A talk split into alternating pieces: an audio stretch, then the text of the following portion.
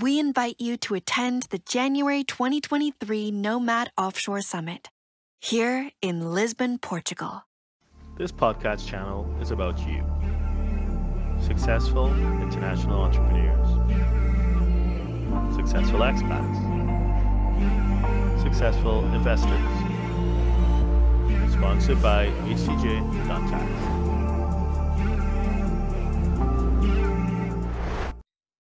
Thank you for joining us on the various platforms.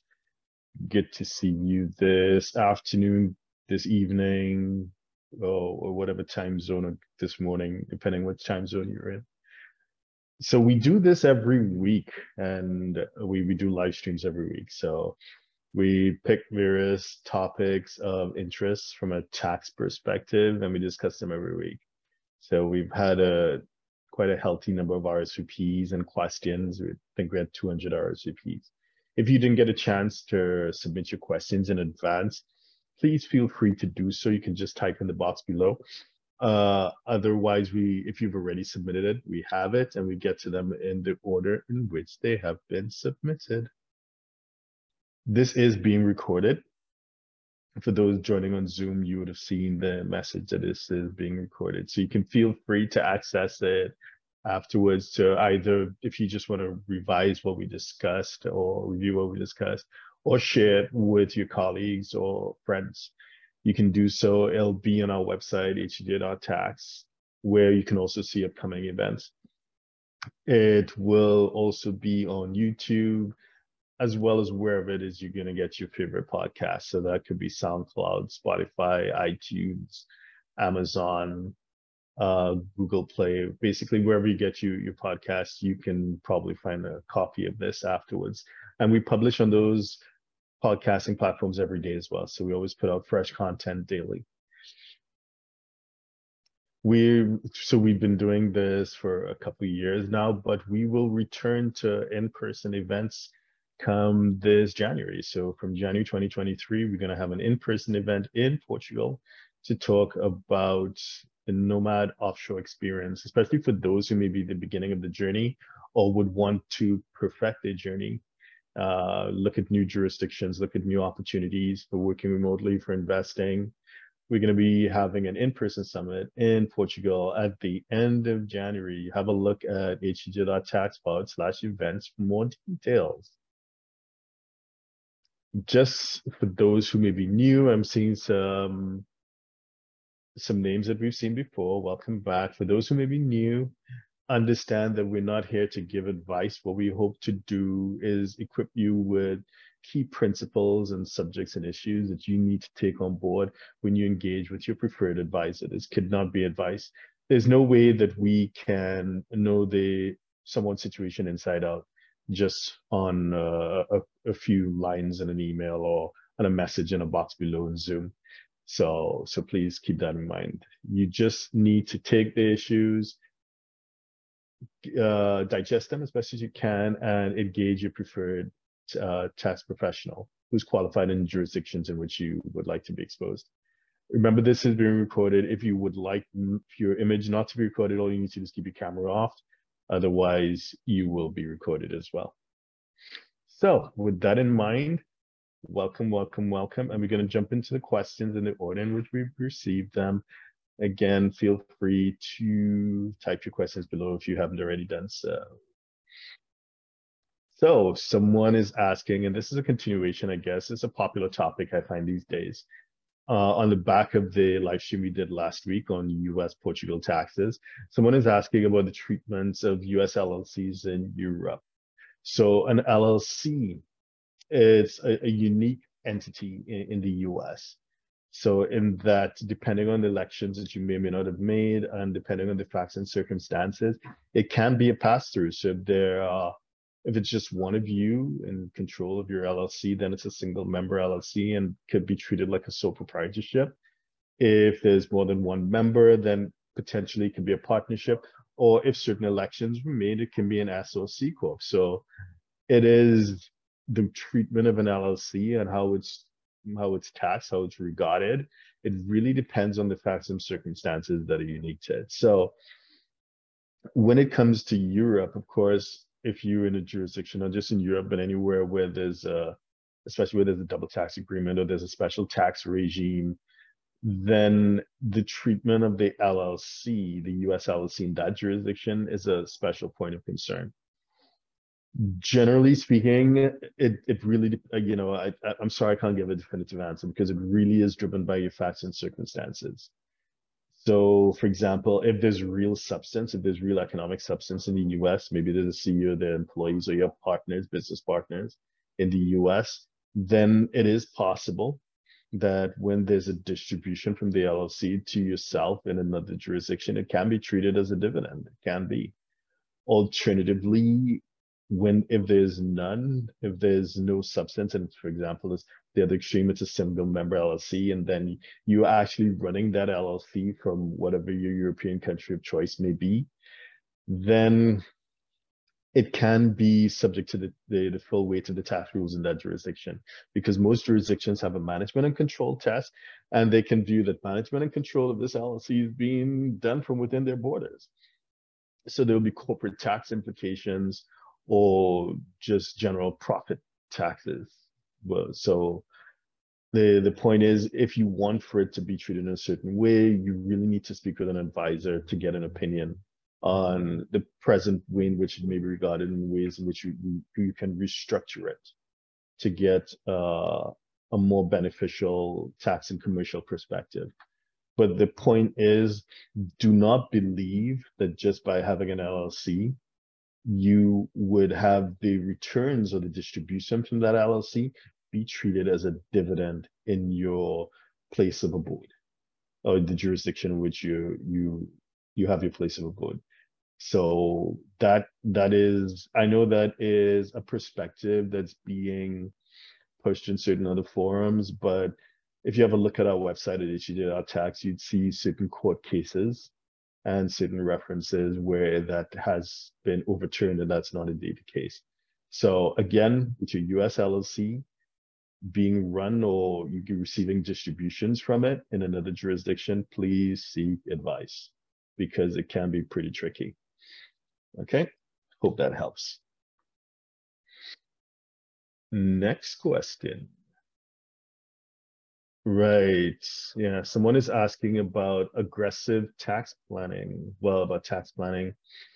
Okay, let's let's let's face facts. The reality is that tax planning or tax structuring, it suddenly has a negative connotation, not just because of the various leaks, you know, Paradise Papers, Panama Papers, Pandora Papers, or whatever. So they, it's not just a media thing, but in the minds of the policymakers as well as the various tax authorities, the whole idea of structuring and some sort of arrangement to benefit for just just to exploit certain tax benefits or certain treaty benefits, that's no longer it's it's it's no longer fashionable. You know, if if we had this conversation maybe 20 years ago, 30 years ago, yeah, absolutely, right? You could set up shell companies and you can do this and that, but not in this, you know, not in 2022 as we head into 2023.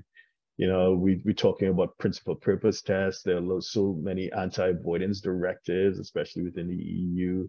Economic substance is, you know, it's that that type of legislation and that requirement is being rolled out across most jurisdictions. And those jurisdictions that are hesitant, they are being put in uh, and hesitant to the extent that they still have like offshore companies and zero tax you know, where they may be viewed as tax havens, they're being put under pressure. So think Hong Kong and the United Arab Emirates being on a gray list. So th- this is real. This is real. And you can see that most jurisdictions are coming on board and heading in that direction, i.e., moving away from zero tax to putting certain measures in place to ensure that there's this principle the idea of money should be taxed somewhere. So that's that that's you asked from my perspective. That is my perspective. The days of aggressive tax planning is, is over. And various jurisdictions are looking at arrangements and they're putting rules in place. And practitioners who still have that old way of thinking they are you know they're becoming rare than they were previously. And I, I like to give the example of a facebook friend of mine who he was a canadian passport holder is a canadian passport holder. He was operating out of the cayman islands. And you know there was uh, when you are caught by one of the more advanced jurisdictions and you're found to run afoul of the tax rules. One of the questions they ask is kind of like in the movies. They ask you like uh, who helped you? So who are your enablers? So i would imagine that a number of people call this guy's name as an enabler.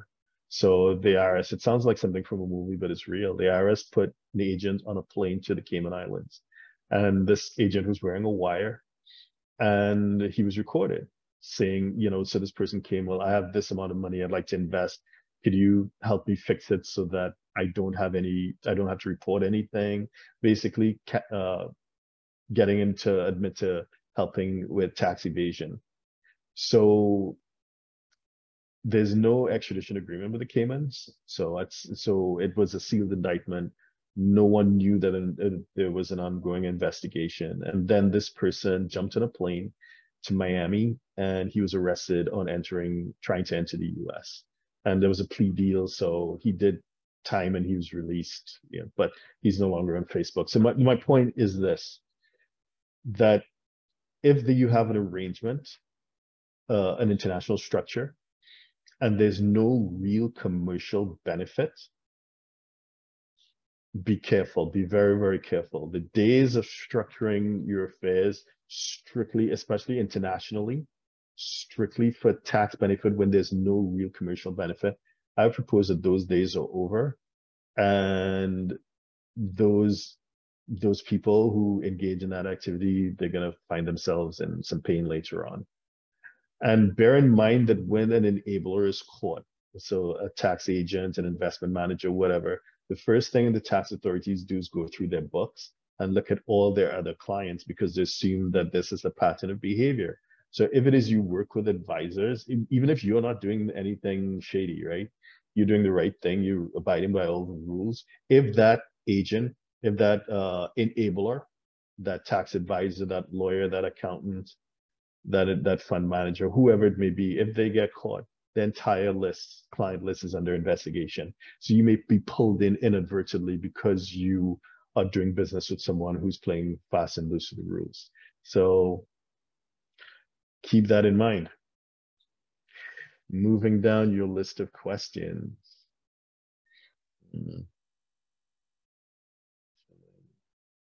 Okay, so sorry, sorry, someone just sent me a message there. Uh, okay, yes, I'll deal with that later on what if you have not been compliant with your US tax obligations?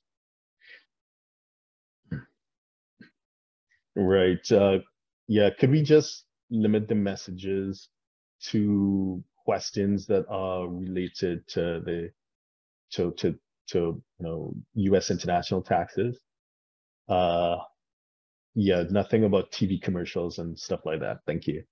Right. Okay so if you have not been compliant with your US tax obligations, the question becomes, well, like, what are your options? So generally speaking, of course, you should always seek advice, but generally speaking, the two ways of approaching your journey to become compliant, if it is your non-compliance has been non-willful, so you did not intentionally seek and you didn't create structures with a view to avoiding this known legal obligation, then there's one pathway for you. If it is that you were willful in your non-compliance, so you and you were intentional in seeking to avoid your U.S. tax obligations, that's that's another pathway. So the pathway for those who are non-willful typically revolves around something something called the streamlined compliance procedure. So under the streamlined compliance procedure, you go back three years for tax returns and six years for FBARs. And this is driven more or less by the statute of limitations. So three years, so the last three years for due date has already passed. So for right now, that'll be 21, 20, and 19. And FBARs, for those who are not aware, under I think the Bank Secrecy Act 1970, 1971, everyone who's US exposed, whether they be citizens, green card holders, or those who have triggered substantial presence, they're legally obligated to report their foreign financial assets. So your bank accounts, mutual funds, uh, brokerage accounts, whatever it is outside of the US, that is subject to US reporting and then potentially taxation as well.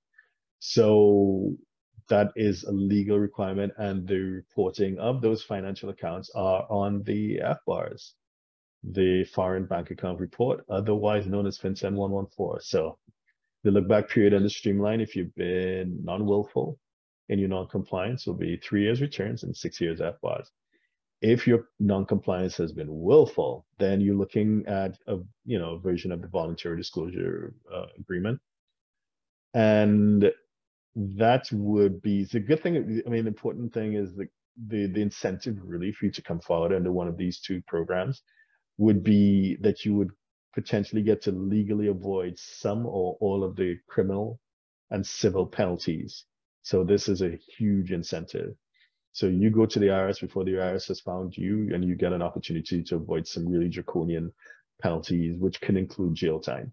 So there's a serious incentive. If it is that you have your non-compliance has been willful, as we said, you're looking at voluntary disclosure, and you need to reach out to us, uh, ourselves or whoever your preferred US tax team would be, because then you definitely, definitely, definitely need legal advice. You should not really attempt that journey of catching up with your past tax returns without getting legal advice from a qualified US tax professional.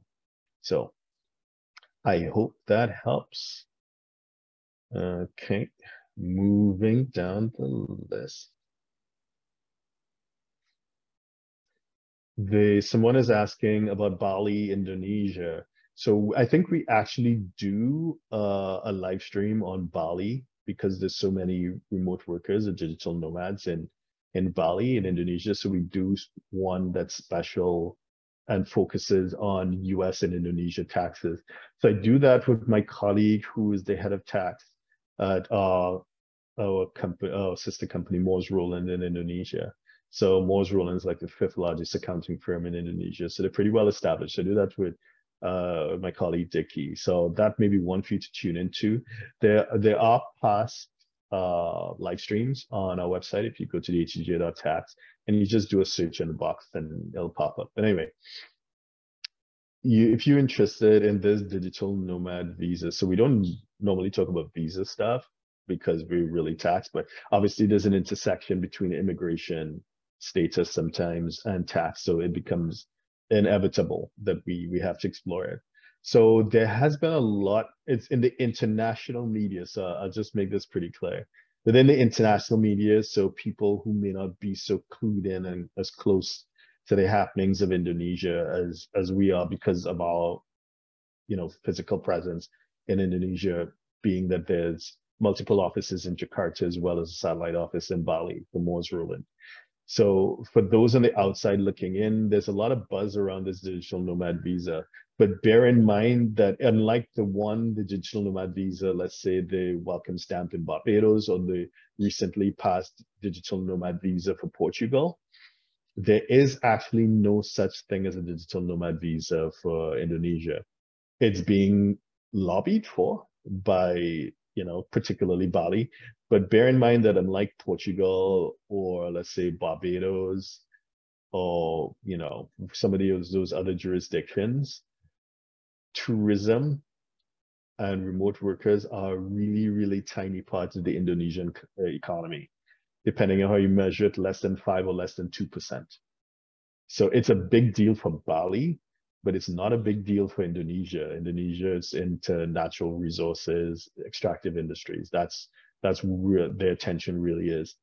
So while obviously the the governor and the politicians in Bali have been doing the right thing on lobbying for their island, Bali is one of 17,000 islands which make up the Indonesian archipelago. And so there's there's a bigger picture understand that Indonesia went through a huge tax reform maybe a couple of years ago, I think two or three years ago, the omnibus bill. So it was huge by Indonesian standards in terms of the changes to the tax regime. So one would speculate that there's not much of an appetite to undergo any more radical changes to the, the tax regime. On top of that, I think it was earlier this year, they went through a tax amnesty, another tax amnesty. They've been doing, I think it's maybe the third or the fourth one. Don't quote me on that, but there's been tax amnesties before.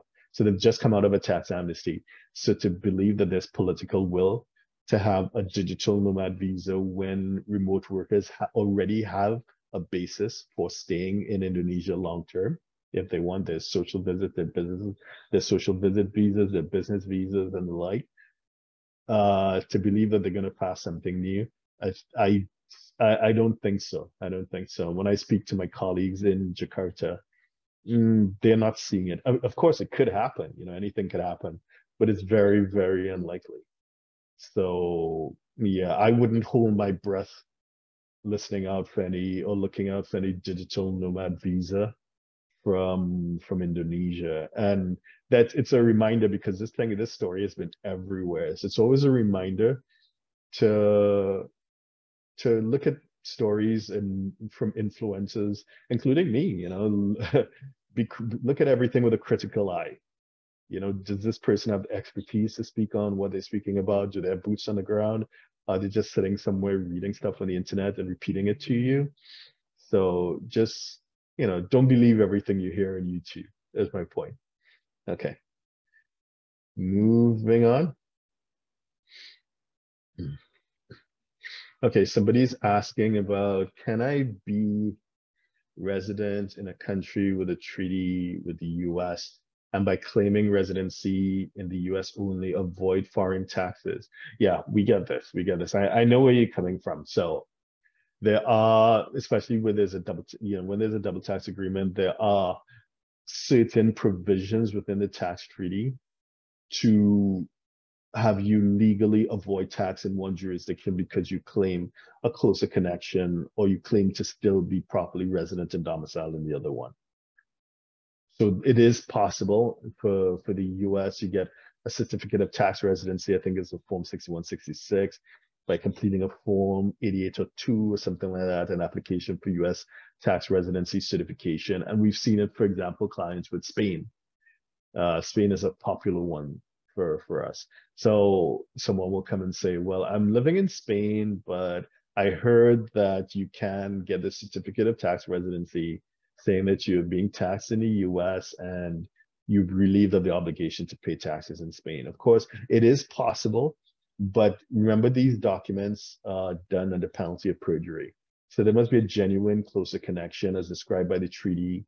And you must have a place of abode. You must have a place available for your use. I know people come to us and say well i can use my sister. I can use my brother's address. That that is that is kind of legal to misrepresent or lie to the irs and to lie if it is your resident in spain or france or whatever to lie to the tax office in in that jurisdiction so be careful kind of be careful with that and as I said earlier in response to one of the previous questions, yes, I'm perfectly aware we're not going to do it. So unless we're convinced that you really do, you really are still properly resident and you have that closer connection, your place of abode, habitual abode, whatever, is still in the US. We go through all the tests. We go through what the treaty requires. We go through the IRS rules. We go through the rules of Spain. If it is, we're comfortable that you check all those boxes. Yes, we're going to do our job. But if we think you're trying to cut corners and you're trying to be a bit aggressive in your tax planning, uh, we're going to say thank you, but no thank you. And I'm sure, I, I know you go online and there are like a million people who do it for you. But remember what we mentioned earlier about enablers. So if one of them gets caught because of another client, then all of their clients are subject to audit and investigation. So even if you do the right thing by virtue of being with a client of a tax team who plays fast and loose with the rules. If one of their clients get caught, you automatically get investigated. You automatically get audited. So kind of keep that in mind. I always say when it comes to the tax authorities, you don't mess with them. You just do things the right way. No sleepless nights. You, you know, you can just feel comfortable. You don't have to look over your shoulder. Just know that you feel that measure of comfort in doing the right thing. So I hope that helps. Okay, so someone, ooh, this is a long question by by Joy. Okay, uh, I'll read it because I won't try to summarize it because I think it's important. You made certain key points. I'm going to read it all out, right? So, do you have any suggestions for countries to consider with reasonable overall tax situations for US citizens and with residency available? So, you need to get residency. Okay. Running a small consulting business that needs to, that you need to operate and manage in the location of re residency that would otherwise be impacted by foreign control restrictions. So I guess what you're saying here is that you have a, a consulting business and management and control is going to be exercised from within the borders of the jurisdiction in which you enter. So like your one or two person show and you know so management and control so when you're looking for that place you need to consider not just personal taxes but corporate tax implications as well okay i got you Ideally, we pay less taxes overall than living in the US. And we don't want to live in Puerto Rico, okay? Because, you know, everybody's going to say, hey, Puerto Rico. But, okay, you've made it particularly clear that you don't want to live in Puerto Rico. Puerto Rico is a great place. And we're actually going to do a live stream with my colleague, with uh, a firm, associate from Puerto Rico uh, coming soon. I don't remember where, when exactly, but have a look at hj.tax forward slash events. We can find out not just about that upcoming Puerto Rico event, but the in-person event in Portugal early next year as well. Okay. So if it matters, we can stipulate all income is from the business. All clients are outside the country of residency. So I guess all clients are in the US, all your clients are in the US. Okay, I got you. Our personal criteria, you want warm, you want a warm winter, you want warm weather. Okay, no snow, and otherwise stable weather, so no regular hurricanes or typhoons. Okay, I got you. Allows for gay marriage by law. Okay, that's important. Uh, excellent, stable internet speed, 25 megs or higher, decent healthcare, moderate cost of living. That is 4K-ish for all expenses after tax for a couple in a three bedroom or bigger. Business criteria. If we're recognizing that the business there if we're reorganizing the business there, it needs to have reliable banking and it must work with Stripe. Wow. well, enjoy that. That is a pretty comprehensive uh, message. Okay. So hmm. the thing is, sometimes there's a trade off. So if it is that you want developed infrastructure in terms of reliable banking and stuff like that, basically all things being equal, you're going to be in a jurisdiction that's going to tax you. The, generally speaking, the jurisdictions that don't tax you don't have all the infrastructure that you're looking at. The one exception, of course, is Dubai. So Dubai is at this point 100% tax free. But remember, you heard it here first that that 9% corporate tax that they've levied on internal activity is just the beginning. They're being put under tremendous pressure to get rid of that free zone system. But we'll deal with that in another call. We're going to do uh, a live stream on the Middle East, on the Gulf region later on this year, I think. So stay tuned for that. htj.task forward slash events. So Dubai will be an exception. The problem with Dubai is that with the banking, it doesn't really fit into, you won't get full features on PayPal and Stripe. The banking isn't like first top tier banking. And of course, there's seven Emirates in the United Arab Emirates, not just Dubai. Dubai is the most popular, I guess, of all seven.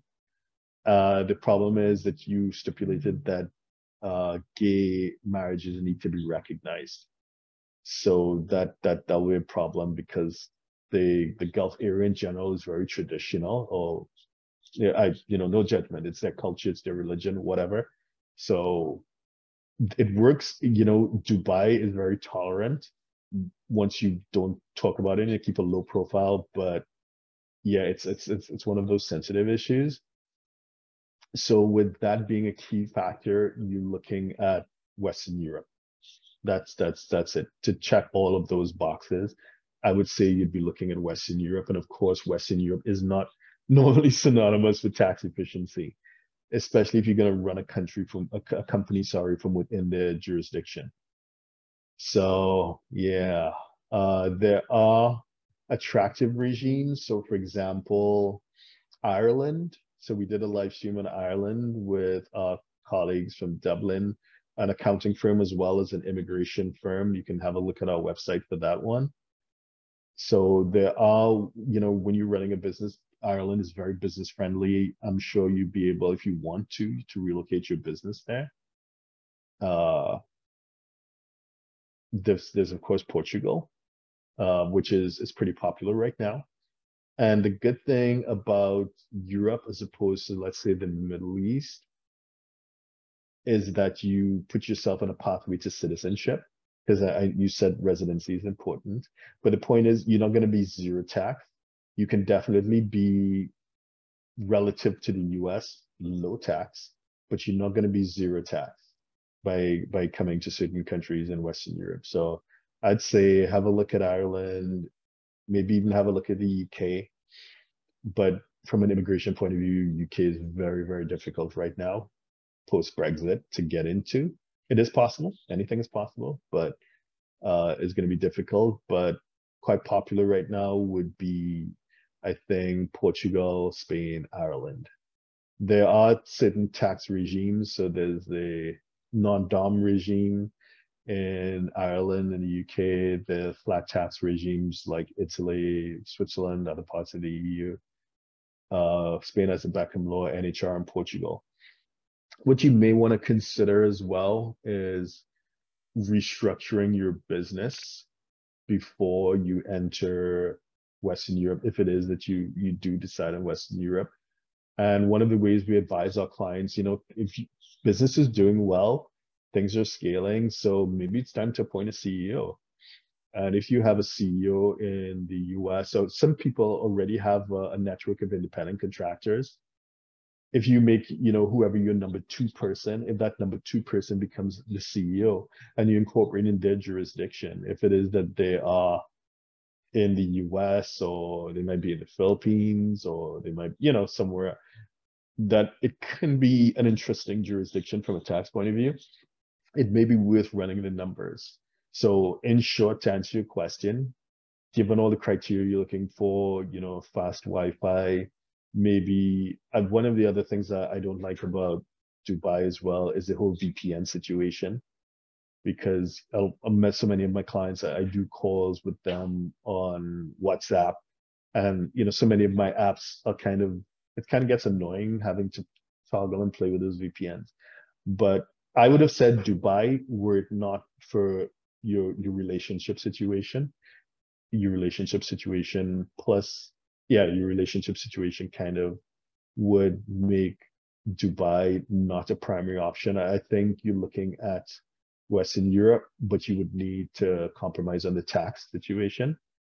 So you, you can probably work with your preferred advisor. You can reach out to us on a way of bringing your tax bill down because you can enjoy the foreign earned income exclusion section 911 you you know you can there are certain benefits that can bring you depending on how you structure your llc so you know it can come down but down to zero mm, probably not unless you know yeah okay hope that helps get advice have a conversation but you're probably looking at western europe particularly portugal or ireland okay Moving on. This one is, hi, Hannah. See the question below. Hannah is my colleague. So it's, Hannah's the one that emailed you guys to remind you from Eventbrite about this event. Okay. So please see the question below for the webcast. US taxes for international entrepreneurs and expats. The question below was not answered during last webcast. Okay, so I guess this person attended the live stream that we did last week on US Portugal. So okay, so they didn't get that question answered. We got so many. The ones for Portugal and Spain, they're like our top live streams. We get hundreds of people logging in and they're sending us dozens of questions, and we rarely get through all of them. So uh, I, I'm, I apologize for that, but yeah, Spain and Portugal are just so popular right now. So the question was not answered last week. The question is not about Nexus in the US. So assume that all work is performed outside of the US, sales tax, assume that work performed is consulting. So somebody's doing some consulting.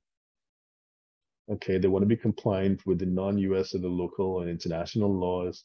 They want to legally avoid US income tax. The question is about avoiding US payroll taxes, FICA, Social Security, Medicare, self-employment taxes, etc. The last last week addressed all of the questions above without answering the question below. Okay, so okay, I'm not too sure what you're asking exactly. So if it is that you uh, you haven't identified whether you are a U.S. person or not. So where are you a U.S. citizen, a green card holder, lawful permanent resident, or someone who's triggered substantial presence, and so you have U.S. tax filing responsibilities, right? But if it is, let's say that you're not, right?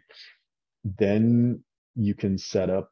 Yes, you're free to set up a, a company in your jurisdiction of choice. So for example, I guess you you were on the call last week, so maybe you're in Portugal. So yes, you can absolutely you can set up something in Portugal and you can run it from Portugal because you're the place of management and control of your chosen company or whether you're self-employed or whatever, you won't, as long as you stay out of the US, you should have no US tax responsibilities as a consultant. So all your, your sole source of income from the US is consulting and you're sitting in Portugal, you should have no US tax responsibilities. However, if it is that you are a US taxpayer by virtue of being a citizen, uh, a lawful permanent resident, or someone who's triggered substantial presence, then obviously you're taxing worldwide income regardless of where you are. So you will have US tax responsibilities at a personal level, but your company, if you're a one person show, your company is being run from Portugal. So from a corporate point of view, it'll be all about Portugal. So you can you can do self-employed in Portugal. You can set up a a, a Unipessoal, an LDA. They are one-person company in Portugal, but your corporate responsibilities will be in Portugal. And in terms of social security, then because you're resident in Portugal, then your social charges will be payable to Portugal, not to the US. So you should have no self-employment tax. To, you should have, you should have none of the social charges, you know, FICA, Social Security, nothing to the US. Everything goes to Portugal based on the income that you pull out. So it's going to be a little bit higher there. So self-employment taxes in the US are 15.3%. In Portugal, you're looking at around 21, 22%. So that's that's something to, to keep in mind. But your social charges will be to Portugal, not to the US. Your only US tax responsibility would be personal if you are still a US taxpayer. Okay, I hope that helps. Okay. So again, yes, I'm not going to answer anything about TV and if, okay, enough. I'm not going to talk about that. So I'm just scrolling down a list of questions. So someone is asking, Sharice is asking, I'd like to find out about incorporating in Delaware while doing business outside of the US. So absolutely, the US is one of the most liberal economies on planet Earth. So you absolutely, you didn't say whether you're a US person or not, but regardless of whether you're a US person or you're not, you are you're free to incorporate a company in Delaware. You you can absolutely do so. The choice of of you know like state within the union because uh, an LLC is something that's formed at a state level. So you first have to go to a state, for example, Delaware, and form it. And then once you've done that, then you go to the federal government and say how you would like it to be taxed because the federal government doesn't exactly know how to treat an LLC. So you need to tell them. If you don't say anything and it's a one person, it's a single member LLC, then it's treated as a disregarded entity, right? So if it is a multiple, there's more than one member, then it'll be treated as the default would be a partnership. But you can elect to have it treated as a C corp or an S corp. A C corp as a non-US person but an S corp is limited to US persons. Okay, I see you just wrote below that you are a US person. Okay, fine. So you're asking whether using a Delaware company while a Delaware LLC while living and working outside of the US is it better than being self-employed? Okay, so here's here's the deal. From there's no tax benefit to forming an LLC to forming a single member LLC as opposed to just uh, having you have invoicing your clients in your own name, being self-employed. There's no tax benefit, absolutely none. So those who kind of peddle that idea, that kind of might be misleading. Oh, maybe they refer to facts and circumstances that are unique to that situation. But generally speaking, there's no tax benefit to be had from being a single member LLC. It's not about taxes. It is actually about liability because I think it was Bill Gates. Bill Gates was in interview, in some sort of interview, and he was asked like, "What's the best invention of the, the 20th century?" And you'd expected him to speak about some sort of technology, but he actually said no, a limited liability company, because before that, when someone wanted to go into business, chances are they had to go into business in their own name, and then if things went wrong, they would be fully liable for the debt, uh, the debt or the losses that that business endeavor incurred. So, you know, their homes, their vehicles, their horses, or, or whatever it is, right? They can be fully liable. But then suddenly we, we saw the proliferation and promotion of limited liability companies. And then it does what it says. It limits the liability. So suddenly people could be more entrepreneurial because if things didn't go right the first time, and as an entrepreneur, you know, most people fail and succeed. That's just the way it is. Then suddenly your losses will be limited to what you invested in that company. You won't be exposed to, you know, unlimited liability where people could come and take your personal assets for your failed business endeavor. So, so that was amazing. So, so that's absolutely great. So to answer your question, the LLC is really about protecting yourself from lawsuits or protecting yourself uh, from the activity of, of the business. And especially with the US, obviously, the US is a very litigious place. A client or a customer might get upset and they can sue you. So you really want to have uh, an LLC. And it's not just about forming an LLC. You need to be conscious of where you're going to form it because that might be informed by where you are, where the customers are, where you may have nexus, et cetera, et cetera. And you need to run it in a, a formal way. So you need to keep, you need to segregate the funds from your personal funds. You need to treat it in the way in which one can say that it is a separate legal entity from you. So in the event of some sort of legal dispute, the veil of incorporation cannot be pierced. So the person that's suing you can't go through the company and come after you personally. So it's really important to, to treat the LLC in a way that it is a separate business from you. Okay. But generally speaking, there is no tax benefit.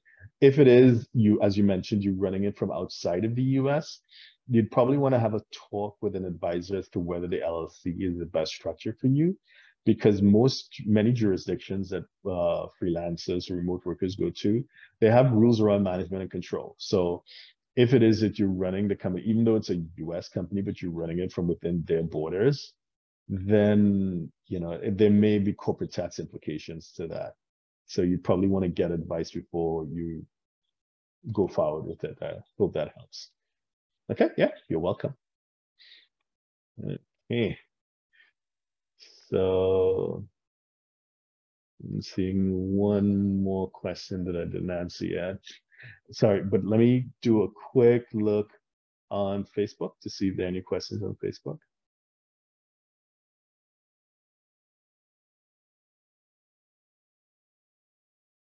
Okay, nope.